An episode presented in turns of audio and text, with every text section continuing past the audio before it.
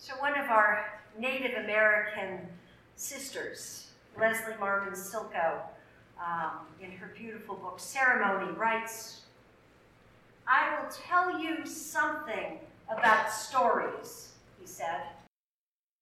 "They aren't just entertainment, don't be fooled. They are all we have, you see. All we have to fight off illness and death. You don't have anything if you don't have stories." So we're gathered here on this night to tell our story. There are people who say, "Well, tell me the history." Other people say, "Well, give me the facts. What are the scientific proofs?" But I say, what is the story? And the story that we gather here is a story that is true to us and gives us as much life as anything else in the world. And that's the story of an unwed mother, a young woman, scared and afraid, and a faithful partner who is willing to walk with her in spite of the shame.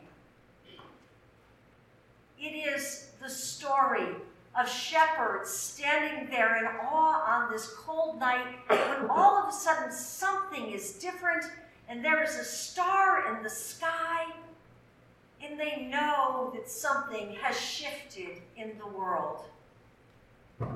It's the story of people coming into Jerusalem and struggling to find a place to stay. And Joseph and Mary didn't have a lot, so there weren't reservations waiting for them. And they came, and there was no room for the inn in the inn, but they were given a place in the stable where they were out of the weather and out of the cold.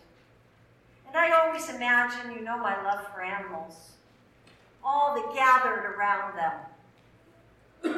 You know, the donkeys, the cows, the chickens, the ducks. I'm sure there were ducks. What else do you think we had in that manger? I mean, there were sheep and there were goats and there was all this livestock who also got to sit there and be in absolute awe at the birth of this child.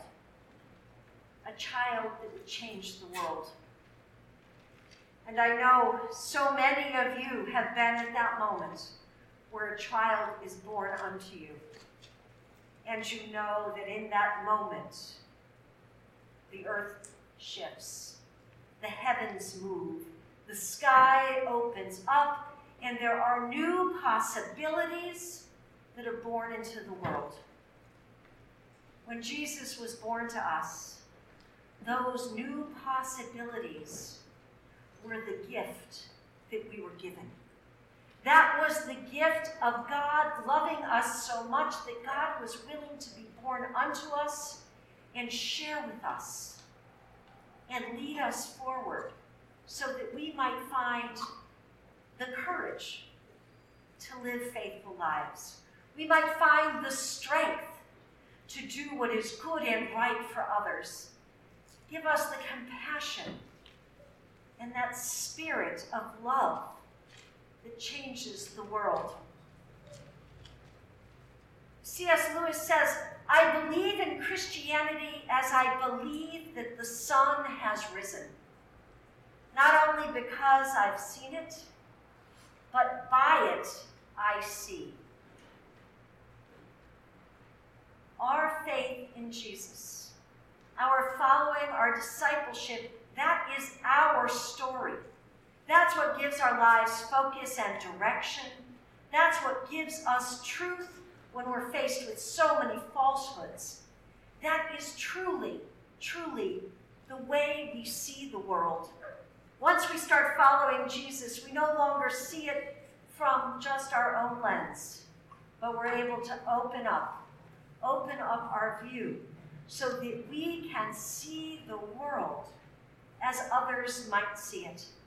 And we know that all people don't see the world as we do, but that's okay, because we're able to take them in and we're able to see them and love them. And that opening up of our viewpoint so that we can embrace all people as God's children, that's what Jesus calls us to do. When Jesus is born unto us, Jesus becomes our brother, our sibling. Jesus becomes one of us, related to everyone, whether it was the tax collector or some other kind of sinner. It makes no difference. When Jesus is born to us, then we too are born to the world in a way where we can open our hearts and love beyond anything we could do on our own, so that the world might be changed. So on this holy night, let us tell our story. The story of Jesus being born in this humble estate, and Jesus gathering all people together in that spirit of love and hope and peace, so that we might go forth together, celebrating in to the glory of God. And the angels proclaim to all the heavens, the angels proclaim that Christ is born to us a Savior this day, this night. May it be so in all of our hearts, so that the world is a brighter place.